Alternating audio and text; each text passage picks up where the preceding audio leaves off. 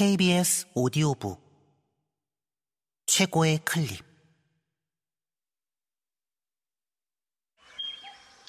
KBS 오디오북.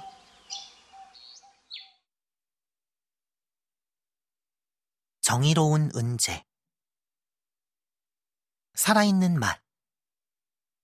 전성현 지음. 성우 이영기 읽음 현관문을 여니 뜻밖에도 옆집 아줌마가 마스크를 쓰고 비옷을 입은 채 엘리베이터 앞에 서 있었다. 지금 비가 오나요? 내 말에 아줌마는 대답 없이 고개를 가로저었다. 그러다 엘리베이터 문이 열리자 서둘러 안으로 들어갔다. 내가 1층 버튼을 누르려고 하자 아줌마가 잠깐! 하고 외쳤다. 그러더니 휴대용 소독제를 일일이 버튼에 뿌렸다. 이제 누르렴. 아줌마는 굳이 자기가 버튼을 누르지 않았다. 이웃집이니 서로 더 조심해야지. 소독제 냄새가 고약했다. 나는 억지 미소를 지으며 버튼을 눌렀다. 아줌마는 엘리베이터 바닥과 천장, 거울에까지 소독제를 뿌리며 중얼거렸다. 아, 이런데 꼭 코딱지 붙이는 사람이 있어요. 엘리베이터가 13층에 섰다.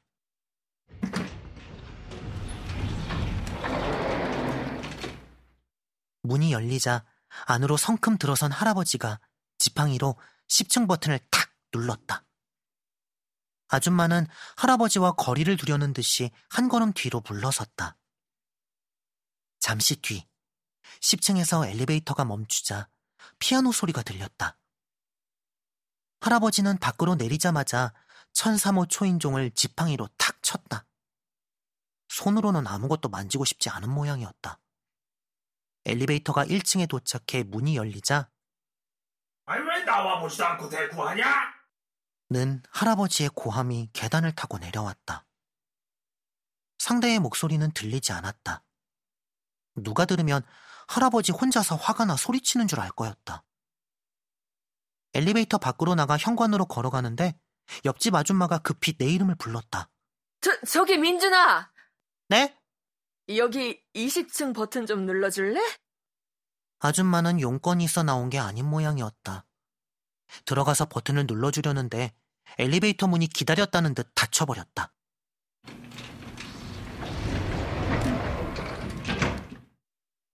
나는 한동안 멍하니 서 있었다. 엘리베이터 문이 열리면 20층 버튼을 눌러주려고 했는데 다시 열리지 않았다.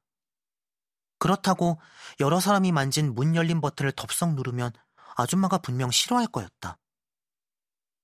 문이 열리길 조금 더 기다리다 하는 수 없이 그냥 밖으로 나갔다.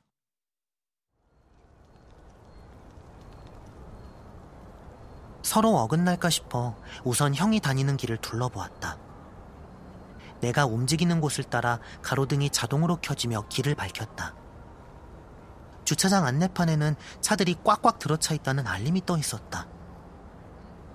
쉼터와 분수대를 지나는데 아무도 보이지 않았다.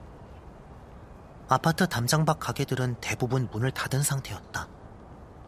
거리에도 사람들은 거의 없었다. 차들만 간간히 바람 소리를 일으키며 지나갔다. 놀이터에 도착해 형을 찾았다. 형! 형의 모습이 보이지 않았다. 민우 형! 거기 없어?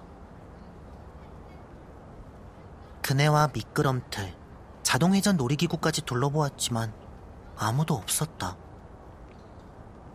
집으로 돌아가려다 벤치에 앉았다. 집에 혼자 있는 것보다 놀이터에서 엄마 아빠를 기다리는 게 마음이 편할 것 같았다. 저녁 바람이 쌀쌀했다. 처음으로 형이 기다려졌다. 아파트 단지 입구 쪽을 바라보고 있는데 누군가 씩씩거리며 걸어 들어왔다. 혹시 재석이? 터덜터덜 걷는 걸음걸이가 재석이와 비슷했다.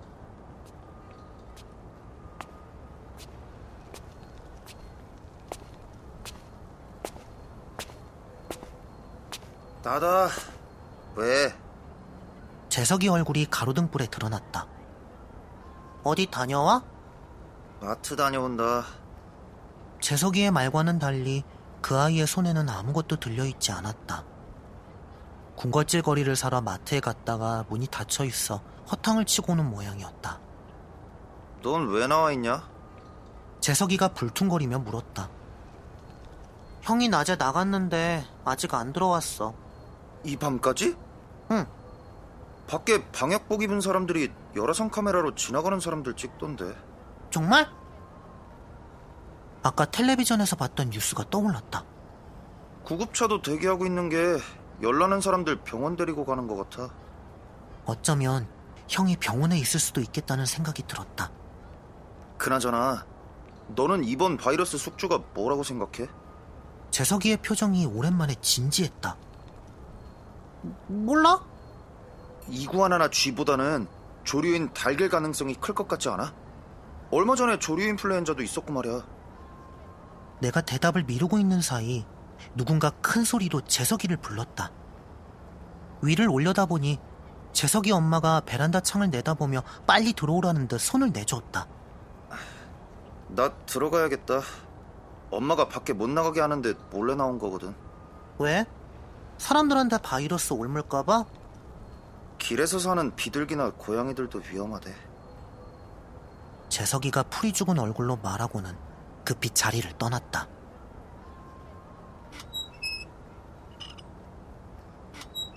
나는 그네에 앉았다.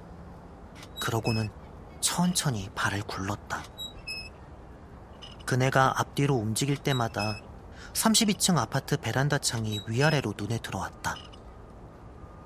어두운 거리와는 달리 집집마다 불이 환하게 켜져 있었다. 집집마다 안에서 사람들이 분주하게 오갔다. 그 모습을 바라보고 있으니 실과 수업 때 봤던 닭장과 돼지 사육장이 떠올랐다. 층층이 쌓인 공간에 갇혀있는 사람들 모습이 사육장에 갇힌 동물들과 별다른 차이가 없어 보였다. 모두 다 청결과 위생에 힘쓰는 공간이었다.